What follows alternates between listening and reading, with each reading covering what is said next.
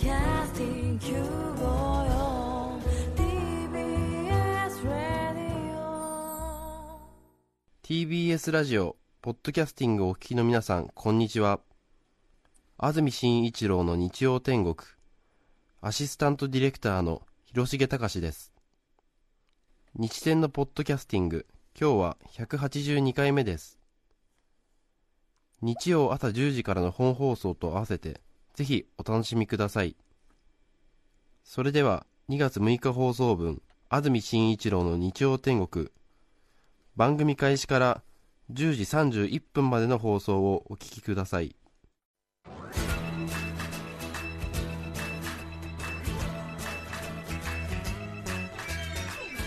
安住紳一郎の日曜天国。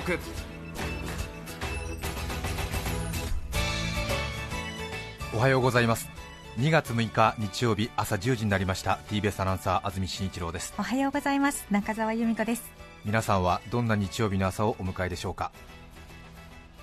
さてだいぶ暖かくなってきましたね。本当に。先週あたりから少しもう冬は終わったのかなとそういう風に感じさせるような陽気に恵まれ始めましたね、本当にそうですね。まだまだ少しね寒の戻りはあると思うんですけれども、春が一歩一歩近づいているのかなという感じがいたします、今日も暖かいのではないでしょうか、そうですよね、ええ。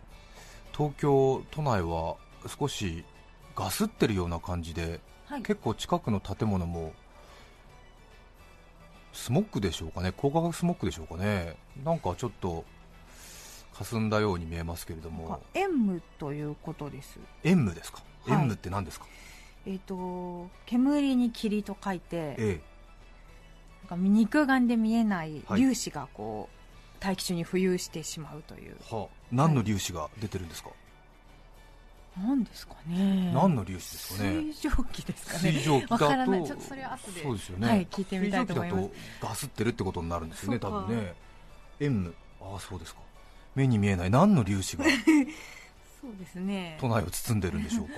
ねえ、はいうん。さて今日の関東地方天気ですが晴れ昼前から曇り夜は雨か雪になるそうです、え？夜雪になる。ああそうですか、ねこんなに暖かいのに、ええ。最高気温は東京で12度宇都宮で11度昨日と大体同じぐらいだそうです。現在スタジオになります赤坂5丁目の気温は7度湿度57%そして随分話題になってましたが東京に38日連続で発表されていた乾燥注意報ははい。今朝解除されました。はい。38日ぶりに乾燥注意報が取り下げられたということですね。あらよかったですね。そうですね。もう皆さんね風邪は流行りますし、はい。もう足からは粉が吹いてくるし。目も乾いカてッサカサでしたけどもね、湿度が今57%ありますから。はい、はい、なかなかいいのではないでしょうか。そうですね。ただなかなかすぐに大気中の空気すべてが潤うわけではないので火の元にはまだまだ注意が必要だということです、はい。よかったですね、はい。38日連続で発表されていた乾燥注意報が今朝解除されて。長かったですね。史上2番目って言ってましたか？あなんかすごく珍しいということだったんですけどね。うん。昨年の夏もねはい。20世紀21世紀通して一番暑かったなどと言われてますしそそして日本海側での今シーズンの大雪も大変記録的なものですし乾燥注意報もはい。記録を作るしはい。本当にね記録ずくめのここ何年かということですけどもね。そうですね。なんかねちょっと心配だなという気持ちもありますけれどもなんかね大きく歴史を見ると緩やかに気候が変動してるんじゃないかというようなことを言う人もいますしいますし。当然環境破壊ではいいろいろな CO2 などの量が多いからこうなってるんだっていう人もいますしね。うん。なんかねはい。何言われてもドキドキしちゃいますよね。そうですね。はい。あんまりねなんかこう気象条件とか気候で記録はあまり嬉しくないですよね。そうかもしれませうんね。ん。そんな感じがいたします。はいさて少し暦の上でも立春を迎えまして関東地方東京は特に少し春らしい季節の芽生えを見は見せ始めたということで私はい。体が敏感なものですからすでに春を感じておりまして、春と秋非常にまあ精神的にちょっと弱めに差し掛かるということはこの番組でも再三再四 お伝えしているんですけれども。再三再四。やっぱり私はあれですね、ええまあ、アンテナの感度がいいというか、まあ、ミスター感受性といいますか、ええもう先週、早速感じてるんですよ、春の訪れを体で、そうですか。心と体で、そうですね、あのこれは本当に昔から、はい。あの言われていることで、学説でも少し証明され始めてるらしいですけれども、ええ。やはり春というのは若干気分がめいってしまうのは、学術的にも証明されているらしいです。ええ。気温が低い方から高い方にはい。人間の体っていうのは順応しにくいそうですね、そうなんですね、ええ。そういうちょっとその体が順応しないというところを出発点にしてちょっと気分がめいりやすいという、楽になるからね順応しやすそうな気がしますけどね。そうなんですよね、ええ。ただこう寒いから頑張らないと生命の危険がと思っている体が少し暖かくなってくるんで緊張感を解くんでしょうね、うん。それと同時に精神が少したがが緩むということなんでしょうね。ほまあ一言で言うとこうぼーっとしちゃうというかね。無気力になってしまう。目標を見失うという。うん。なので私は昔からはい。春先には大きな決断をしないことにしているんですけれども、ね。ええあのまあ。絶対あの3万円を超える買い物とかしないんですよ、春先は。間違った買い物とかしてしまうので、ええ。もういいよ、このマンションでみたいなことになっちゃったりするから、大きい。大きいですよね、なので春先は大きな決断をしていない、これはもう本当にずっと高校生ぐらいからそうしているんですけれどそしてな夏まで待つんですか？夏まで待ちます。へえええ。で夏の暑さが厳しくなってきた頃はだいぶ体も緊張感を取り戻すんで だいぶその時には精神もこう覚醒してるんでこれはいる。これはいらない。きちんと判断できるんですよ、ええ春は大きな決断をしないというええ私の人生の大きな決め事なんですよね、へまたそれを言い訳に春の改変期を乗り切っているということも言えるんですけれども。え大体春先になりますと、うん。番組、テレビ、ラジオ私たちの仕事は比較的こう入れ替わりが多いものですから、安住君ではこの番組を今年でこれは終えてこちらの番組の方に移動してくださいとかね、はい提案されたりするんですけれども、えええーそういう時は会議室に行って私は春先気分がめいるものですから昔から春先に大きな決断をしていないことにしているんです。その話を秋にもう一度してくださいみたいなこと言って、まあ、改変期を乗り切っているという裏技もあるんですけれども。でも秋は秋で、ええ。確かちょっとまた。そうなんですよね、ええ。秋は秋でまたちょっとねこの厳しい夏の暑さから少ししのぎやすい秋になるということでまたちょっと体の緊張が足りなくなってきて また気分がぼーっとしてしまうのでまたその編成室などに呼ばれまして編成部長とかね編成局長とか取締役などに呼ばれまして安住君じゃあ秋からはこの番組はこれで終えてじゃあこちらの番組の方に移動してください。部長申し訳ないんですけども私秋に大きな決断はしていないことにしているんでということで、まあ、大変放送局に勤めるには向いているというんですね向いてるということになってしまいますね。すね。先送りな言うことを聞かないとどうでもいい話をしてしまいましたが。さて内輪の話続きで大変申し訳ないんですけれどもお聞きいただいております日曜天国。はい。今日の放送が299回目ということになりまして来週の放送をもちまして2月13日来週の放送をもちまして300回という節目の放送回を迎えることになりました、ラジオをお聞きいただいている皆様方のおかげと心より感謝を申し上げます。ありがとうございます。ありがとうございます。ちょうど2005年4月にスタートいたしましてこの4月で丸6年。この4月から7年目ということになります、放送回がだいたい1年間に日曜日が52回ありますんで、まあ、重ねること少し早めになりますが2月13日で300回ということになります。週1回の番組だと大体番組の危機っていうのが100回ごとに訪れるというのが業界の定説でもあります。そうなんですか。そうなんです。大体2年おきぐらいに番組を見直さないと飽きられたりとかマンネリ化が起こったりするというふうに言われてましてその嬉しい気持ち反面、まあ、危険も感じているということなんですけれども大体ね本当に100回おきぐらいにちょっとね番組が揺らぐケースが多いんですよ。これは本当に昔からよく言われていることで特にまあ100回目が鬼門とされてるんですが、週に1回の番組だと大体ちょうど放送開始から1年経った頃が一番危ないあして2年経った頃が一番危ないって言われてるんですよね、えー。確かに日曜天国も危なかったです なんとか乗り切ったんです。それで200回でちょうど丸4年ですね。丸4年の頃もちょっと危なかったんです、えーそして、えー丸6年目を迎えましてはい。今のところそんなに危機は感じてないんですけれども、まあ、ちょっとね何かあるかなという気持ちはあります。ぜひ皆様に支えていただきたいという、まあ、そういうことなんですけれども。そうですね、また私たちはそういう危機をですね、はい。100回記念とか200回記念とか300回記念のなんたらかんたらという風なタイトルをつけまして、はい。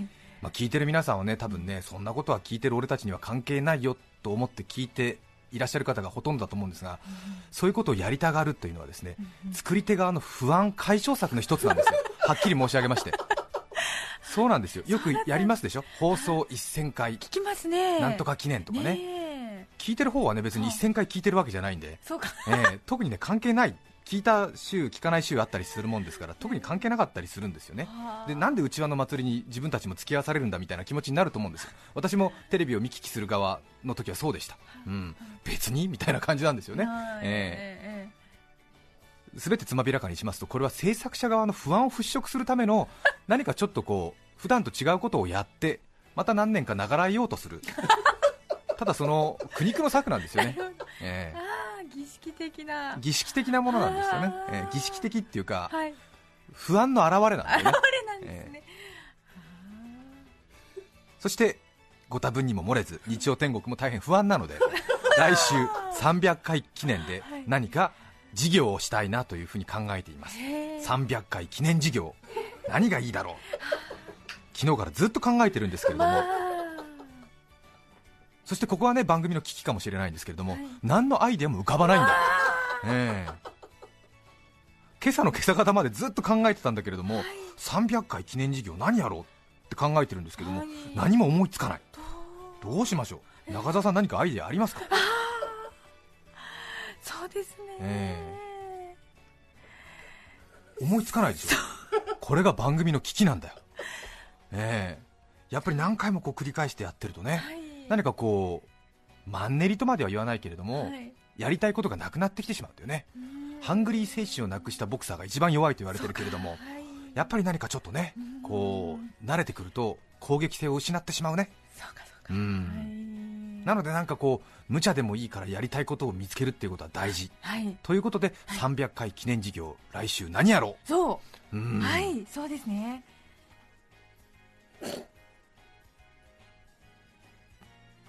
うん。ないよね。俺も昨日からずっと考えてるんだけれども何やっていいのかわからないんだよね。ぜひこれはですねラジオをお聞きの皆様のお力をお借りしたい。それしかない。それしかないですよね。もうないんですよ。昨日からずっとですねどっかに落ちてないかなと思って目を凝らしながら道の上建物の中窓の中ずっと見てるんですけど何もない。うん。ラジオを聴きの皆さんは別にじゃあすることないんじゃないかってお思いだと思うんですけれども私たちは不安なんです。何かしないととても不安なんです。そうなんですよね。不思議なもので。ね。そうなんですよね売り手側と買い手側の心理っていうのはまるで違ったりするものなんですよね。そうですね。確かにそうですええ。ね、うん。そうなんですよはい。ねそんなに声を張り上げてはい。宣伝しなくてもお宅の商品は売れますよと言っても売る方は心配なんですよね。だからいかがですか？いかがですか？ってね東京バナナ知ってるよみたいな感じなんだけれども 売る方は心配だから知らない人がいるんじゃないかと思ってもうずっと声を張り上げるわけですよねそういう心理があるわけですね。なので私たちははい。300回記念事業を何かやらなくちゃいけない。いたたまれないんですよ。です。でも何をしていいかわからないんです。あぜひここはですね皆様のお力をお借りして何か300回記念事業いいアイデアがありましたらぜひ推しをこいたいと思います。どうぞよろしくお願いいたしします。くお願いいたします。何の話をしているのか全く分かりませんけれどもさてありがたいことにずっと300回回数を重ねてまいりましたが、はい。腰方この6年間をずっと振り返ってみたんですが、ちょっと手元にこれまでの300回放送で何をしたかということが書いてある一覧表がちょうど A4 の紙に6枚程度でまとめられているんですけれども、これは放送が終わったらその日にあったことを、まあ、書き足し書き足しして出来上がってきた一覧表なんですけれども、はい。その時の日付とその週に募集したメッセージテーママと、はい。それから、えー寄せられたメッセージの数と、はい。まあ、これをねカウントしてるのも気持ち悪いなと思われるかもしれませんが 本当ですね、毎週何通のお便りが寄せられたあか。その欄はそうですね。そうですねだ。だえーそうなんですよね、はい。そしてご紹介したメッセージの数はいくつだったかという数字が記入されてい。てそれから11時台にゲストどなたをお迎えしたかというのが書かれていてそれからさばいて日展ではどのテーマのニュースを取り上げたかが書かれていてそしてその横には、えーいろいろプレゼントだとかこういうことをやりましたというようなことが書いてあってはい。そしてその時にかけた曲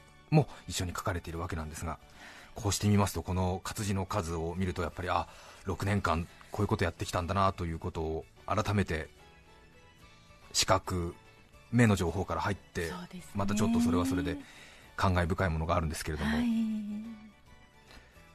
本当にねたくさんの方がゲストでいらっしゃいましたしね。そうでしたね、え。すごいですよね、ええねえ。びっしり。そうですね。走馬灯のように、うん。はい、そうですね、はい、思い出されます。番組開始当初はメッセージの数が大体120通ぐらいだったんですね先週になりますと450通ぐらいということで本当にたくさんの皆様からあお便りもいただけるようになってということですよね。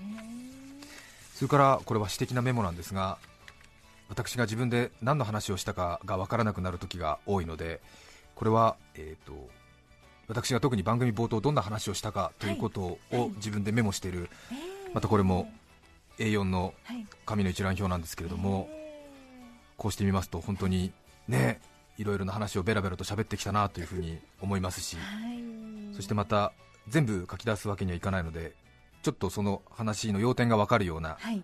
キャッチーなタイトルになってるんですけれども、え番組がスタートしましたちょうど6年前2005年4月10日。はい。東京無線のラジオの話をしたというふうに書いてあるんですけれどもねえーそして翌週には卵ハムサンドの話をしたって書いてあるんですけどもねえー小学生の日記みたくなってるんですが。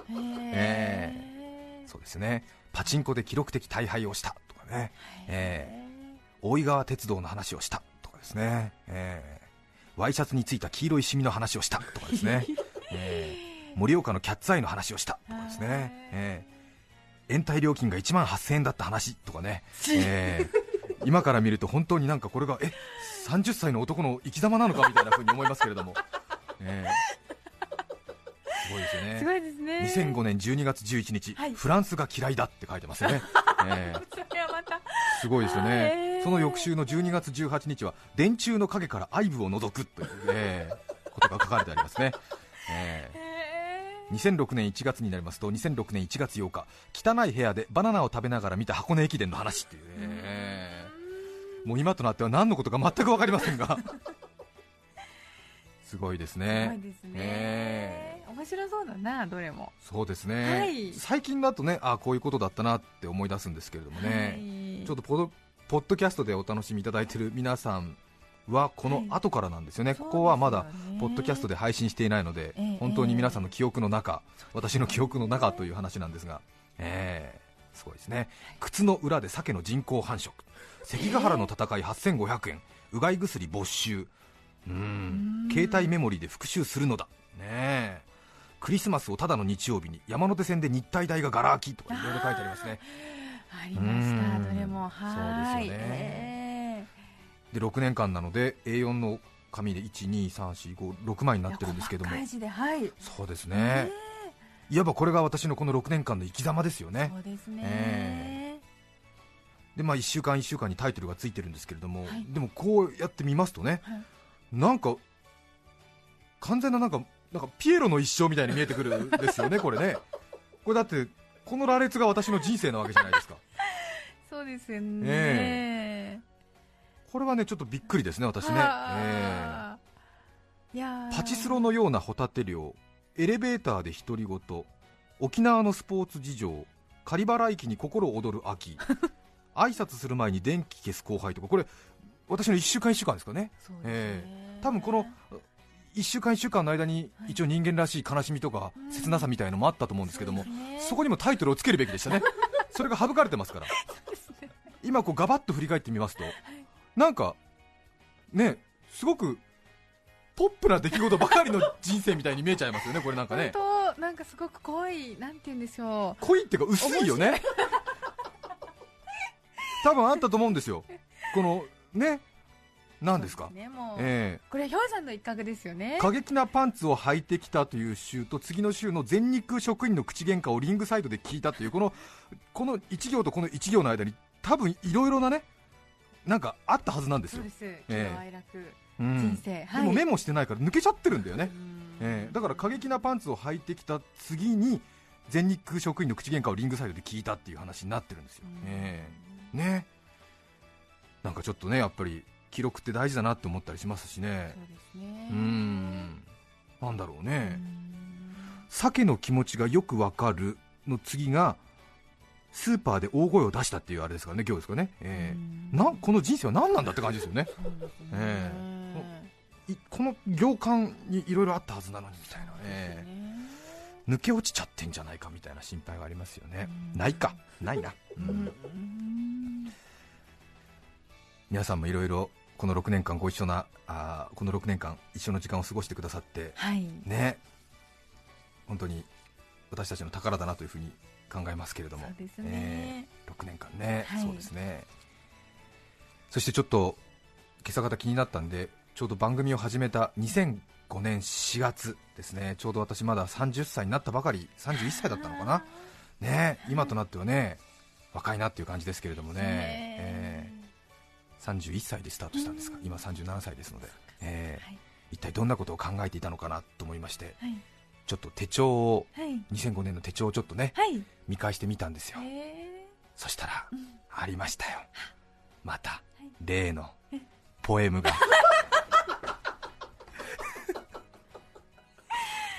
やってましたやかってましたね。これあれ私の15歳の時のポエム紹介したのって今年でしたっけ？去年でした去っけ？年の去年ですよね。あのやっぱり1月1月か2月ぐらいいですよね。そうですよね。春をキャッチした頃春をキャッチした頃に。ちょうど自分が高校生だった頃にノートの隅々に書かれていたちょっとしたポエムとまでいませんけれども走り書きが偶然見つかってはい。それを読んだらとても恥ずかしくてでもちょっとなんかこう過去の自分をうん。消化しそしてなんかこう成仏させてあげられるんじゃないかなみたいな感じでこの番組でご紹介したんですけれども、ええ。そしてちょっとねオルゴールなどを一緒にかけましてポッドキャストには行かないように作戦を立てたりしてですね音楽の著作権がありますから、ええ。口元でオルゴール鳴らしておくとこれはポッドキャストに行かねえだろうと思いましてですね、ええ。繰り返しにはちょっと繰り返しには耐えられないわけでですよ、えー何回もね 特に自分の親戚とか知人がね繰り返し聞いた日にはもう目も当てられませんからこれは放送1回きりということにしようと思ってその、えー作戦でね、やったんですけれども、はい。ちょっと2005年の手帳が出てきてスケジュールと一緒にちょっとねあの余白の方にえいろいろなその時の思い、ちょうどこの日曜天国を始めた頃の私の心の中ですね、はい。えーはい。なぜ紹介しようという気持ちになったのかもちょっと私自身定かじゃないんですけれども。いいと思います。まあちょっとねね。ええ。はいこれはちょうど2005年4月ですね、番組始まって1週間後に書かれたものですけれども、はい では参りますよ。あの恥ずかしい内容ですからね、えーしかも15歳じゃなくて31位の男が書いてますからね。私は孤独に耐えられない弱い人間です。人はどんどん弱くなるから家族や安定や肩書きや社会的地位を求めるのでしょうか。もしそうだとしたら結構人間ってつまらないものですね夢を実現してしまった人や諦めてしまった人はどうやって毎日を過ごしているのでしょうか。そして俺はいつになったら思春期を脱するのでしょう。一人吉祥寺のスターバックスのオープンスペースでタバコを吸っています。お前はどうしてこの道を選んだのですか。まあいいか痛みになれろラリルレロと書いてありますね。えー赤裸々な31歳男性の心の内ですね。へまあ番組をは始めた時には多分こういう心境だったんでしょうねきっとね、えーうん、今となっては何を言ってるのかちんぷんかんぷんですけれども。そうですか？ええ。そうですか。ね。まあ、そういうことを考えてうん。いたんだなというのをちょっと懐かしく思い返しましたけれどもそうねですね、えうんそうか。吉祥寺のスターバックスでちょっと寂しさに耐えられなくなっちゃったんでしょうねね。きっとね、え最後のまとめでねなんかこうすごくこう、うん。ライトな感じに仕上がってますけえど。そうですね、ええ。うん。これは職業病でしょうね。そうですよね、えバランス取ったんですね。バランス取ったんですよね自分でね、うん、うん。予約スペース上手書いてますね、ええ。うんまあいいかか痛みになれろラリルレロってね、え あのあのちゃんと一枚に収まってるんですね。え収まって上手ですね、ええ。これどうでしょうかね。あ。人に嫌われても主張を変えるなノーを言えない人間はクリエイターではない。いちいち口を出せ。変えたいなら全力で口を出すに限るっていうね、はあ悩んでますね。相当嫌われてたんですよこれ。うん。ねえ。うん。よそ見をする癖はまだ治っていない。うん。っていう一行ですけどね何があったのかちょっと分かりませんけどもね。ですね。ええ。でもご自身は思い出すんじゃないですか？思い出しません。ああそううですか。ん。何なんでしょうね。ううん。お前は人から注目されることでしか輝けない職業に就いたということを自覚せよっていうね、ええ。努力を含めての決断はその成功への決断を数多くした者だけが生き残れる世界なのだふう若いねやっぱりね。うん今こんなこと言う後輩がいたらどうどうどうどうどうっていうね。ええまあまあ飲め飲めって話。まあまあ落ち着けって話になりますけどもねやっぱりね結構燃えてたみたいねやっぱりね。どこに置いてきたんだろう。ええそうですか。これはどうでしょうか、はい。2005年7月18日。俺の未来は細い道に3つぐらいに分かれている。どれにしようかな。間違ったら嫌だなっていう。何があったんでしょうね6年前ねどんな道だったのかな。そうですね。俺の未来は細い道に3つぐらいに分かれている。どれにしようかな。間違ったら嫌だな。そうですね。率直。素直すぎる。うん。そうかそうかそうか。そうだね。ねうん。2005年10月6日。俺は最終的に何を守ろうとしているんだろう。うん。人生の目標がないからダメなんだろうね。彼女一人幸せにしてあげたことはないだろうお前は。心が貧しいよ太ってきたし。うん。ちょうど太り始めたのも6年前ぐらいでしたか？どうですかこの30歳男サラリーマン独身の生き様？とくと受け止めてちょうだい。そして300回記念事業のアイデアちょうだい。長くなりました。今日のメッセージテーマはこちらです。最近困っていること。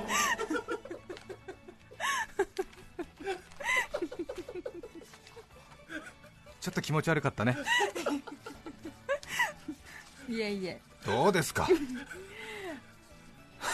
暑い。暑いですね、はい。うん。受け止めてちょうだい。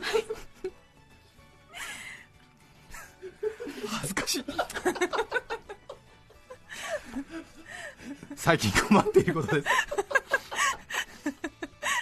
鼻水も出ちゃって。恥ずかしいなんかこう30秒遅れの恥ずかしさが 一気にこう津波のように。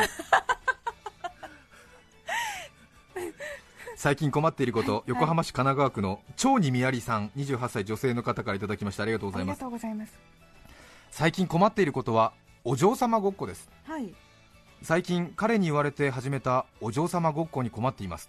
なんだろう。え。もともとは私が彼より品性がないとダメ出しを受けて始めたのです、例えば朝起きてすぐ私が彼に送るメールが「おはよう寒々」だったのですがはい。お嬢様ごっこを始めてからは「おはようございます今朝は風が特に冷とうございますね」に変わりました。いいですねでもねお嬢様ごっこね。いいですええ。ね困ったことは彼氏もそのお嬢様言葉に乗っかってくることです。はい。彼はデートの提案に対してよくてよなどと返信してくるので、はい。おかまみたいだからやめさせたいところです。また私自身お嬢様言葉に対して自信がなく時に慈悲深いおばあちゃま風にブレたり また時に嫌味なインテリ風にブレてしまったりはい。軸が定まりません。やはり自分の言葉ではないので使いこなせないというのが正直な感想です。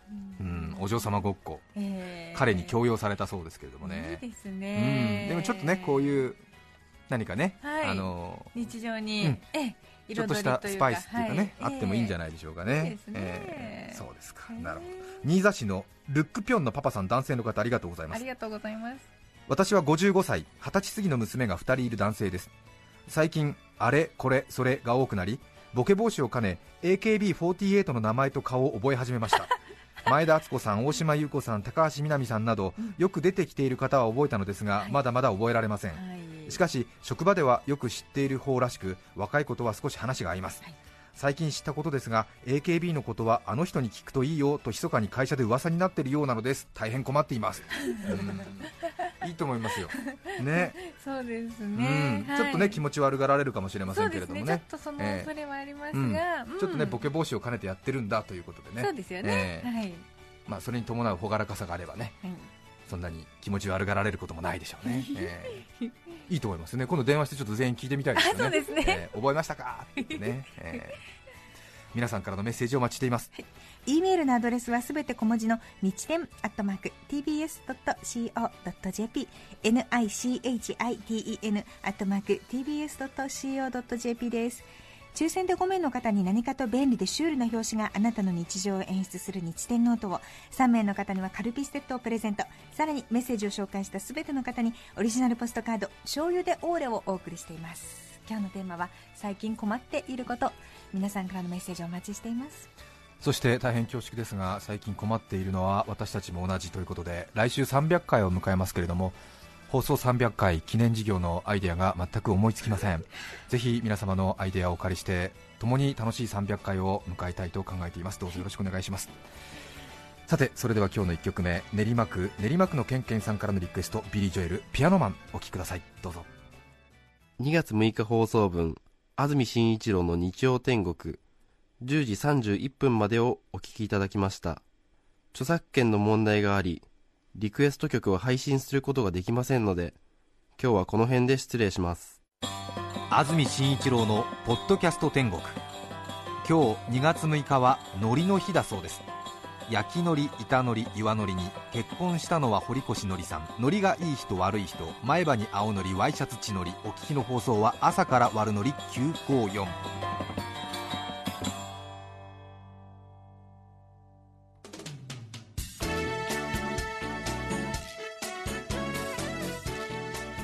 さて来週2月13日の安住紳一郎の日曜天国。メッセージテーマは「もう一度やり直したいこと」ゲストは航空ジャーナリスト秋元俊二さんです。それでは来週も日曜朝10時 TBS ラジオ954でお会いしましょう。さようなら。安住紳一郎のポッドキャスト天国。これはあくまで試供品皆まで語れぬポッドキャスト。ぜひ本放送を聞きなされ。TBS ラジオ954